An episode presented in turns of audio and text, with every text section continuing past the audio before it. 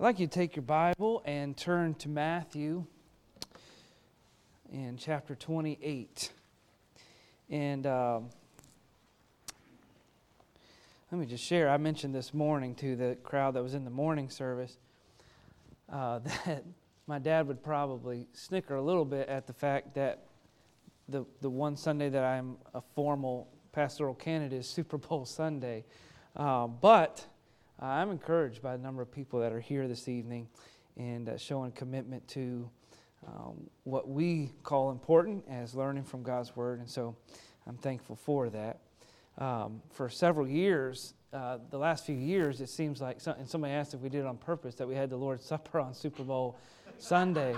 Um, I think my dad may have relished in that a little bit, but uh, we tried to do the Lord's Supper on, on a five week period and then it would extend a little bit past. And so it was always the fifth Sunday of the year.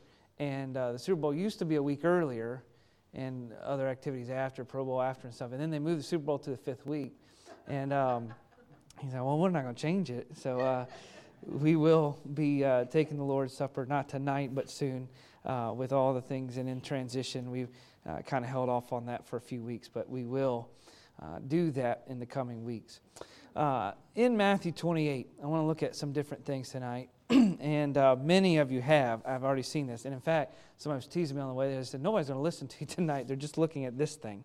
Uh, so, if I, at one point when you come up, if, if it's open like a newspaper and I just see newspapers everywhere, uh, I'll know what's going on. But I do hope you have a chance to look at that. When I was putting it together, it's kind of condensed a little bit from uh, what I was able to give to uh, the officers. But um, that is just some of the burden of my heart um, as a pastor. And so this, this evening, uh, what I want to do for just a few minutes tonight, it's going to be a little, a little different.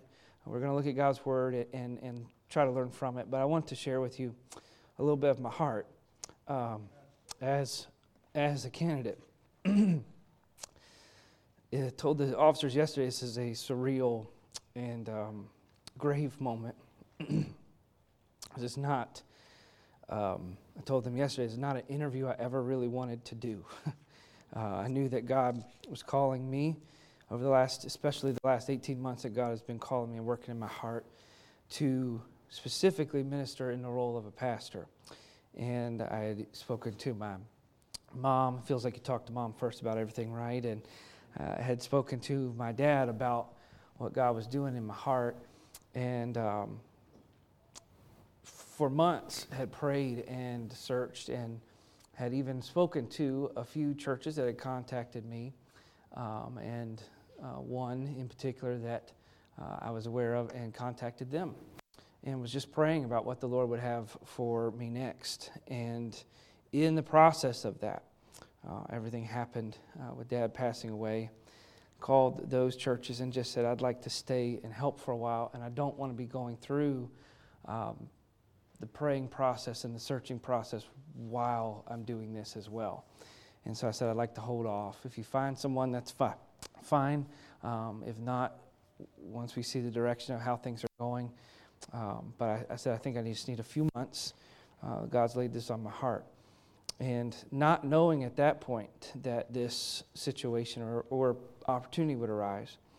And so, um, praying over the last months what God would have my family to do. In all honesty, I want what is healthy for this church. And initially, um, I was not sure that uh, it would be what's healthiest, whether between the family role uh, and relationship or the fact that I've been here my whole life. Um, I started praying to God and saying, God, if you will let me pastor, I'm willing to stay. Um, but if it's a place that I won't be able to influence in that way because of being here, I don't want to just stay and speak or preach or, and I love to do those things, but I said, you know that in my heart you burden me to pastor. And so if you will let me do that, make it clear and obvious, um, that I can have the opportunity to stay. And uh, that is not done and settled yet. Obviously, it could be clear and obvious in a different way next week. But that's how I prayed. And um, I I wasn't sure how I was going to handle tonight. I had kind of a different message that I was just going to kind of plow through, and what happened happened. Um, and I was I didn't know. I, am glad they asked. I didn't know that everyone would have this, um, but I'm glad the officers asked. And because you have that, um, I want to give you a little bit of an overarching view of my heart towards this. Uh, some of my burden is in this, not all of it. um, of course, it, could be pages and pages long. Some of my thoughts about church as a whole are in there, and um, our church, God's church, Christ's church as a whole. Um, and there, but there's things that aren't in there. You won't find a section about our teens in there. And obviously, I have something that I think about our teen ministry. And I have a, a kind of a, a, vision that I would love to see happen and our teen ministry go to even another level. Uh, that's kind of included in, in some of the bigger, broader scope things, but obviously that, that's not in there. There's uh, not a specific place about our bus ministry. It's kind of thrown in with some other things. So not everything is in there uh, per se. It'd be impossible to do that. And many have come to me the last few months with some specific ideas, not necessarily as your pastor, but just as one of the ones helping lead at the moment and say, hey, what about this? And I'm, I've been excited about that.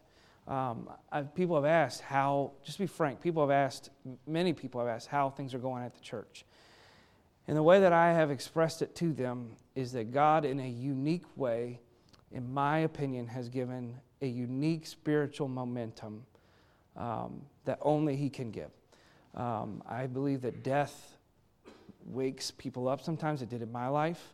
Uh, I believe that sudden loss can bring into our lives the reflection of what really matters. And um, I have seen that in the heart of our church members uh, that have come even in the weeks after saying, What can we do? How can I help? God's used this in my life uh, to make me want to do more for Him, submit to Him in the time that I have. And so people have come with ideas, good ideas. I've written many of them down, that, the ones I can remember. Um, ideas about children's ministry, security, uh, visitation, outreach, uh, a nap time between Sunday school and the morning service. Uh, I wrote that one down pretty quickly. but I want to start with this uh, this evening. Um, I won't walk through this, it may bore you to death. Um, you can look through this on your own, but I'm going to reference a few things just on that first page. This is my, everything that's in this is my personal, and I emphasize that, my personal um, mindset and vision. Um, none, nothing that is in there is referenced to the successes or failures of our church in the past. Um, I wasn't sure how I would treat this, the interview that was there yesterday. Um, and at first I just thought, well, they know me, I know them. I don't know how formal to be with this. And then finally, God gave me peace to just say, approach this as though you're coming from completely from the outside, in a way. And so that's what I've done as if you may have never met me. And so, what I've written down there is not simply my thoughts about this ministry, they're just thoughts about ministry, period. And so, as you look at it, there's no inference there to, well, this is what he thinks about this thing in the past or this ministry. It is really just um, what God has laid on my heart personally, as I think that the role of a pastor should be. Uh, this is not the next few moments, I'm not going to lobby to be uh, your pastor, but I just want to share with you. I think it would be silly of me to just ignore um, what is going on and the opportunity that has been presented. And I want you to understand that I take it seriously. And um, hmm.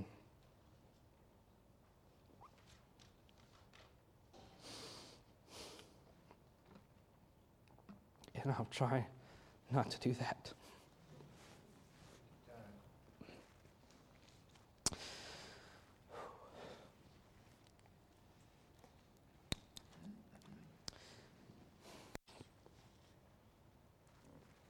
Look there, if you would, at Matthew 28. I really am only going to reference the first page of this this evening, just as a launching point, a reference point. the ministry and the mission and the vision that God has given me as an individual, being called to preach, and particularly being um, it laid on my heart to pastor. Uh, as I prayed about God's role uh, my role in God's work in this world, there are so many ways you could go.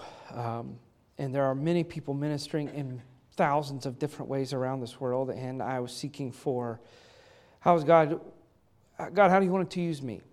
And He brought me, of course, to this great commission given by Christ. This is not the mission or vision statement of our church. This is in order to reflect that. This is simply me. The Great Commission, of course, is given by Christ. And if you would, look at Matthew 28, look at verse 16, if you would. It says, Then the eleven disciples went away into Galilee, into a mountain where Jesus had appointed them. And when they saw him, they worshiped him, which should be our response. That should be the response of people that come to this church and see Christ through the lives of the Christians here. They should want to worship Christ. They should not be discouraged. They should not be disparaged. They should not be put off by us as Christians. Christianity is confrontational, it brings people to a decision.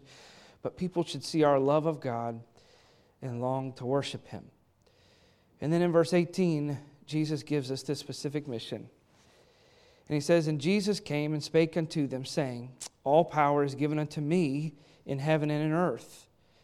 And therefore, because I have all the power, Here's what I'm going to tell you to do Go ye therefore and teach all nations, baptizing them in the name of the Father and of the Son and of the Holy Ghost, teaching them to observe all things whatsoever I have commanded you. And lo, I am with you always, even unto the end of the world. Amen.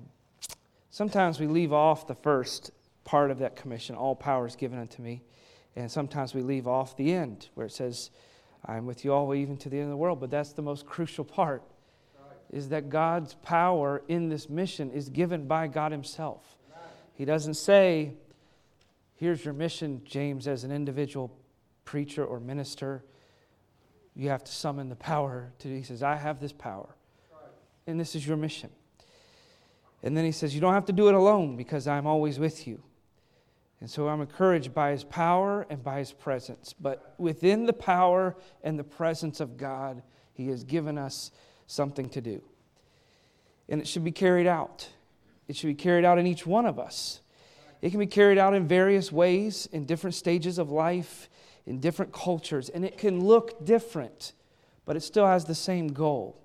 It may have different methods and slightly different mindsets, but it still has the same supreme outcome the glory of God by the salvation of men. And so, in thinking about this, I just, this is nothing new, just want to draw attention to it. God gives power to this mission, and God gives urgency to this mission. Let me read you a verse. You don't need to turn there for time's sake tonight, but 2 Peter chapter 3 says this, verse number 8.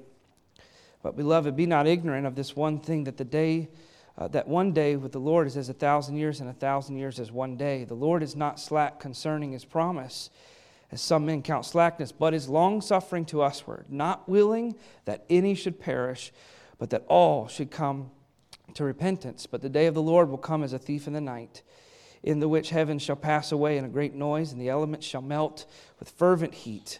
The earth also and the works that are therein shall be burned up. Seeing then that all these things shall be dissolved, what manner of persons ought ye to be in all holy conversations and godliness? And when I ask myself that question, where Peter says, The world will end, God wants all men to be saved, He wants everyone everywhere to come to repentance. And in thinking about the fact that time will end, what's your role? And if you look at the Great Commission, we'll point out these few things very quickly, and they're, they're there in the text. Number one, it just says to go, it says to take action gives us a mission. It says to do something. It applies, you must live this out on purpose. You go, you engage, you take action. It doesn't, you don't just let the world come to you, you go. You do whatever you need to, and that can look different ways and different, different methods and different things. It could mean I knock on someone's door.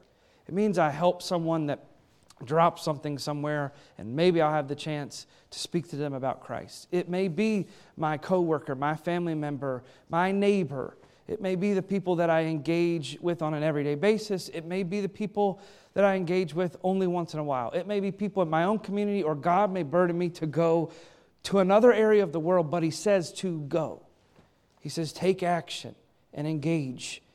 This is not just for missionaries that may go to a particular place or someone called to plant a church in a particular area or state. It is for all of us to take action and engage. Number two, it tells us to teach. Notice she says, Go ye therefore and teach all nations. It means to make disciples. Uh, if you were to look back at chapter 17, verse 57, the, the last phrase says, Who also was Jesus' disciple. That word disciple there is the same root word used in the word teach. It means to make disciples in all nations, of all people, burdened regardless of skin or language or culture or status. You go and you make disciples. What does it mean to make disciples? Guide people to the saving hope of Christ and then encourage them and teach them to follow. We simply engage people, go and seek to help them become what Christ has done in us. I reference that there on the, this first page. It says Jesus calls us to love Him serve Him, and submit to Him in obedience. And then He furthers that call by commanding us to help others learn and love and follow Him by submitting their obedience to Him.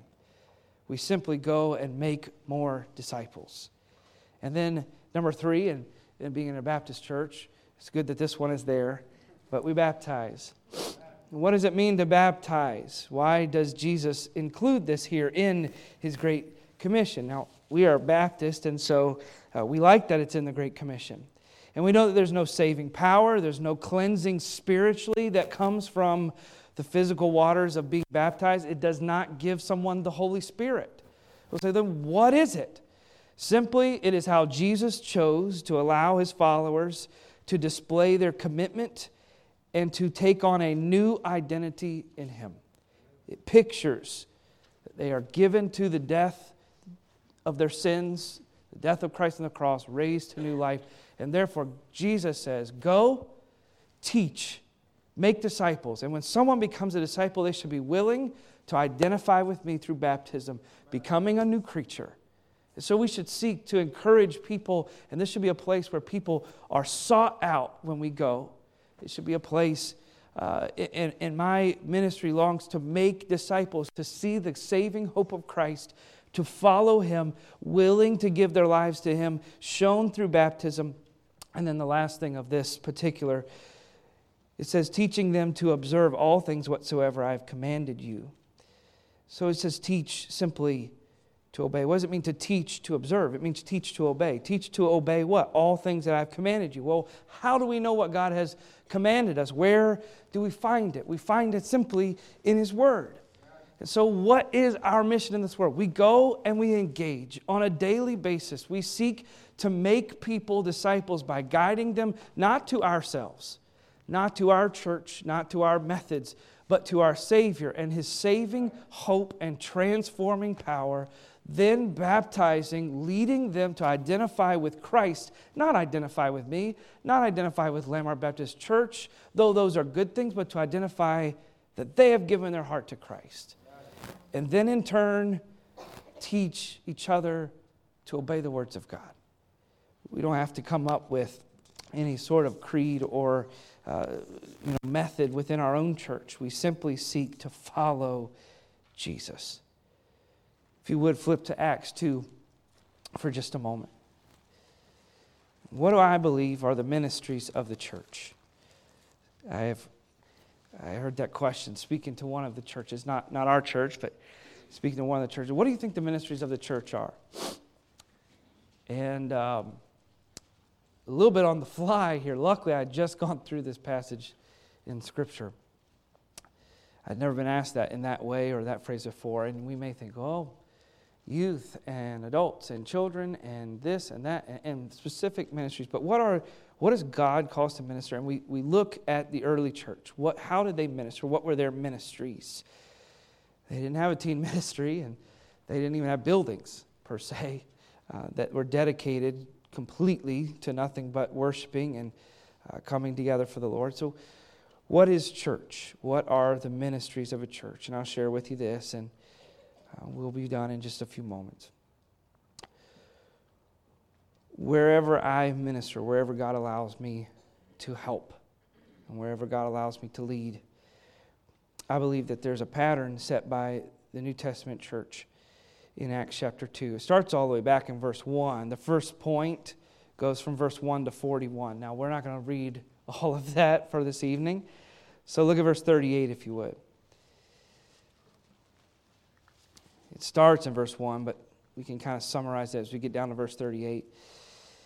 Then Peter said unto them, Repent and be baptized, every one of you, in the name of Jesus Christ for the remission of sins, and ye shall receive the gift of the Holy Ghost. For the promise is unto you and to your children and to all that are afar off. Isn't that a, a great message?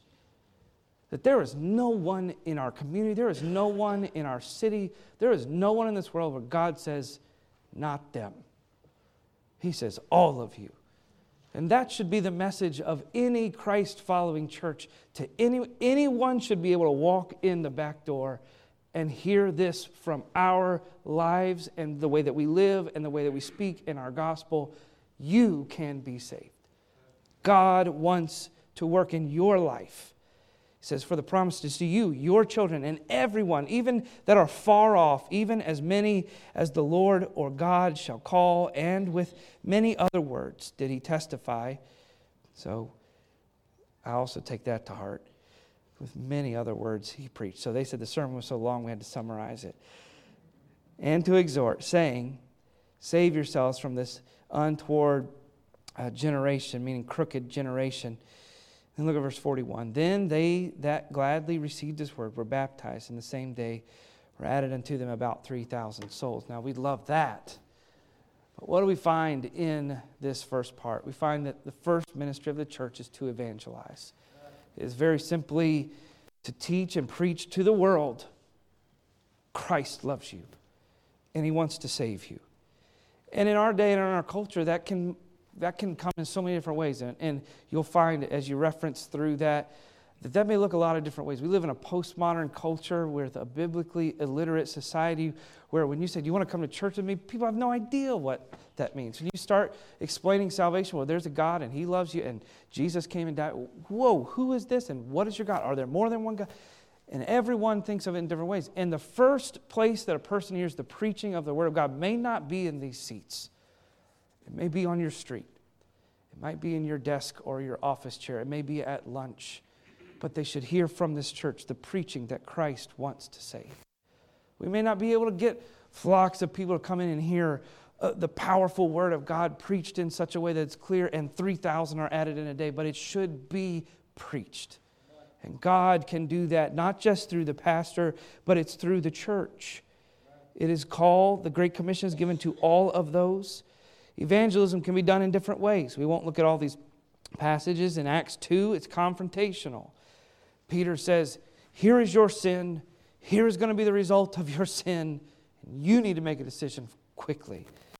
Sometimes it's intellectual. Acts 17, Paul reasons with the people that are there. Sometimes it's testimonial. Luke 8 gives us an example of that in verse number 39. Sometimes it's just simply, here's what Christ has done for me. Sometimes it's interpersonal, it's just one on one connecting, but it must be done. Sometimes it's service oriented. It means I will serve you until you will listen to me. Because sometimes people won't listen until they realize something is different. Think about the people that Christ served. The, the woman at the well that he, he's, he's just speaking to, he's not demanding, he's not doing these different things people as the disciples that we talked about last week, that he washed their feet, he served them. And they still hadn't got it at that. And he served them until they did. And sometimes evangelism means we serve until someone listens. It may be, mean inconveniencing ourselves. It may mean that I need to give more of myself than I think is worth it. But it is for the gospel. Number two, the second ministry of the church is the learning or the teaching ministry. Notice verse 42 and they continued steadfastly in the apostles' doctrine. That just meant every day they just kept going over it every week.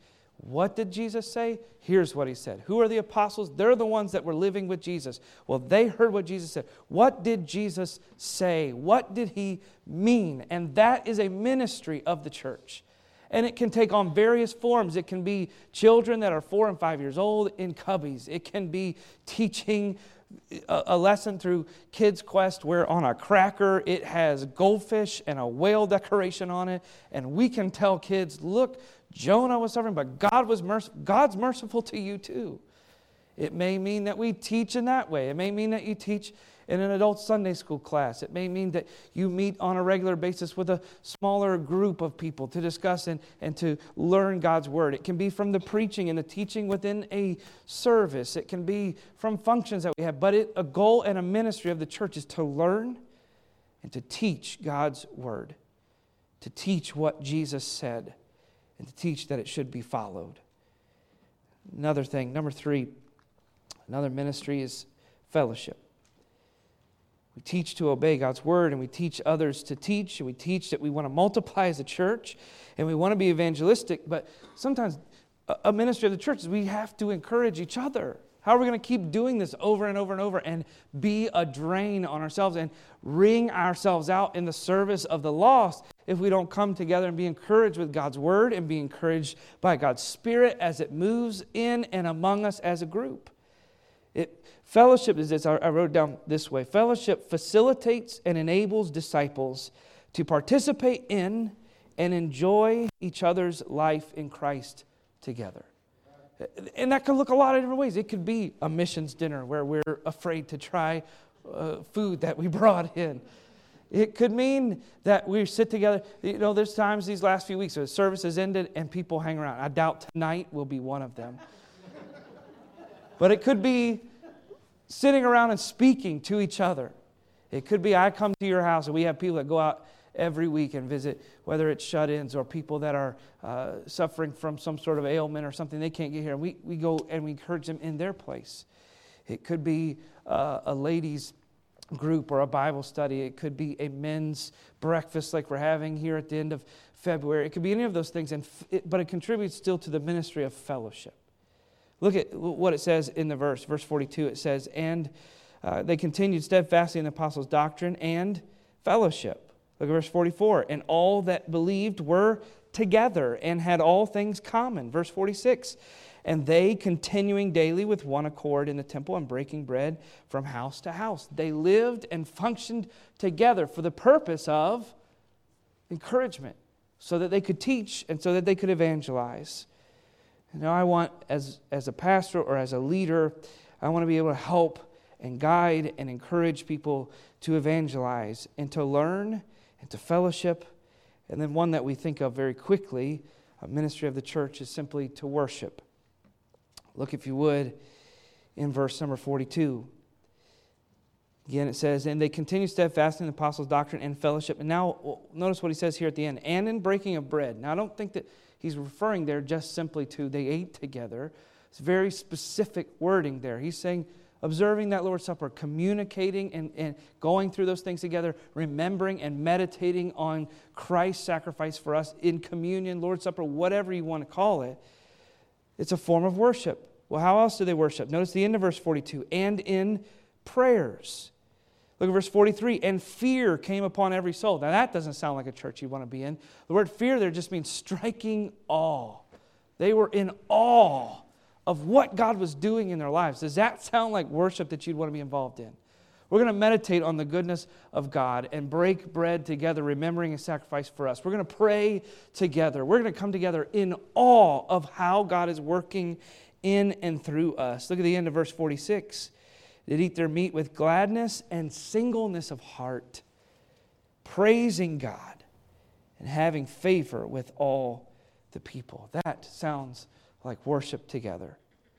Of course, it includes prayer, communion, singing, teaching, and even giving. We won't go there for time's sake. 1 Corinthians 16, Paul teaches that the people came together. He says, Take no more collections, don't gather any more offerings until I come. And then when I do, we're going to bring what we have saved together, to send it to Jerusalem, to minister to those that are in need. It's a form of worship. It's what the church should do together. We should evangelize together, learn together, fellowship together, worship together, and then finally, we serve together. These are the ministries of the church. Look at Acts chapter 2 again. Look at verse 45. Now, I'm going to guess that our service will not manifest itself exactly in this way. It says, and sold their possessions and goods, and parted them to all men as every man had need.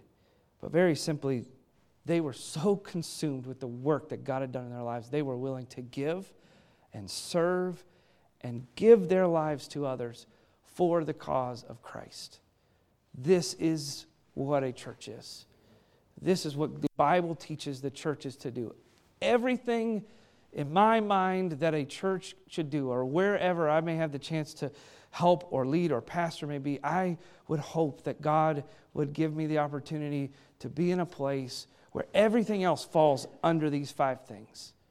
Where our children's ministry evangelizes, teaches, gives them a chance to fellowship, lets them see what real worship is like, and teaches them to serve. Our teen ministry should be the same thing. Our college ministry should be the same thing. Let us help you transition out of where the world thinks of you as a child into adulthood as a career, and let us give you a responsibility to evangelize and reach who you can reach that we can't.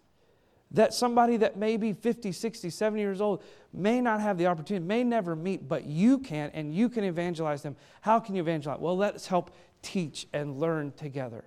How are we going to do that? By fellowshipping one with another, by worshiping our God together and seeing the motivation of our hearts through His glory, and then through all of that, we'll then be willing to serve together. Whether it's a bus ministry, an Awana ministry, a cancer ministry that we're trying to really get off the ground. Oh, think, think of what that should be. It should fall under all of these things. Reaching people at the worst moment of their life and teaching them that though they are suffering, God loves them. By fellowshipping, by teaching to worship in spite of pain, and by serving.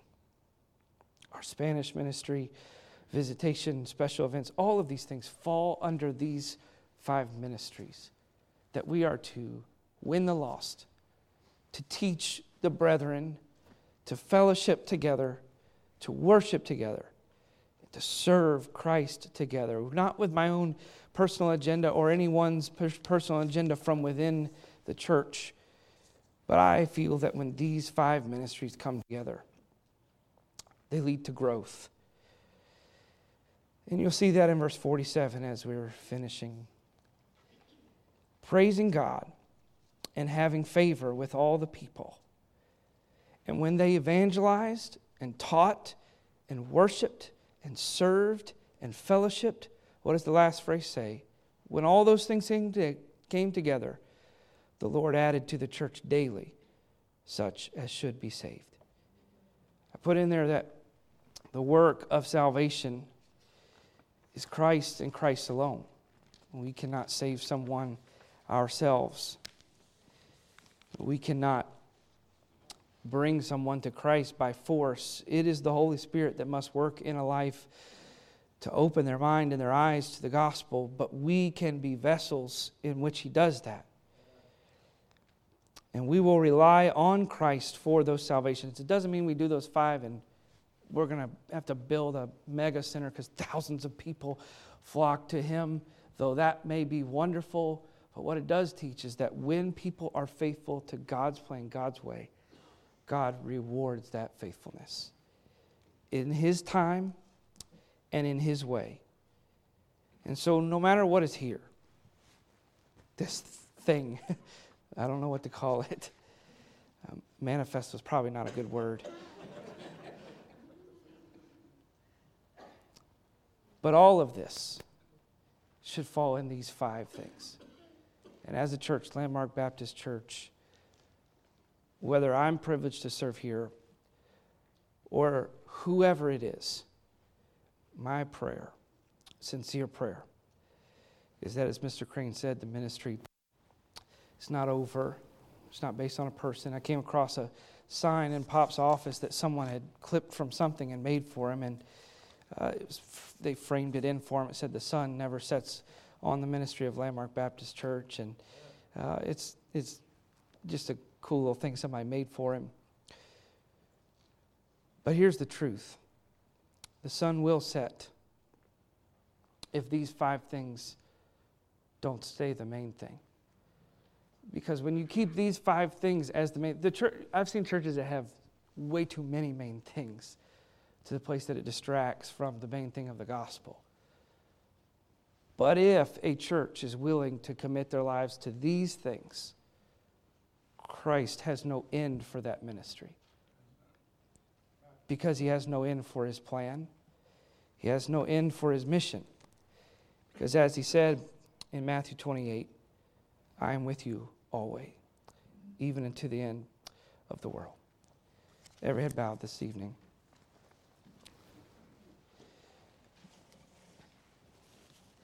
Share with you for a moment tonight my heart. I was not sure that is how I want to handle this, but Lord gave me peace about it. Again, this is not a, a lobbying speech. It's not. It's not to convince you of one thing or another, but just simply to share with you what I think God's Word says a real church should be and what the mission of us as individuals should be.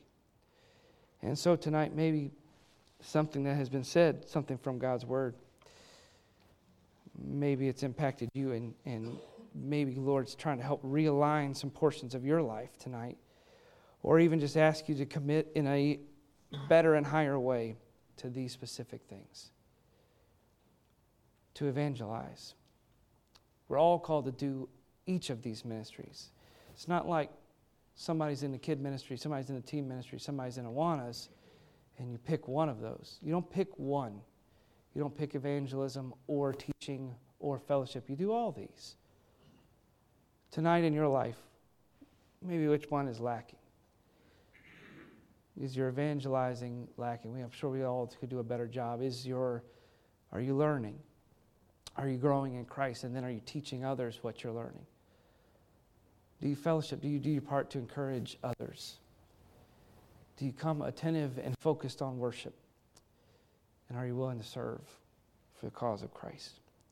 And if God's working in your heart tonight, you're welcome to pray at this altar as a church together in fellowship to commit our church and your individual life to these things that God gave us. And we'll ask Him to help us do them together.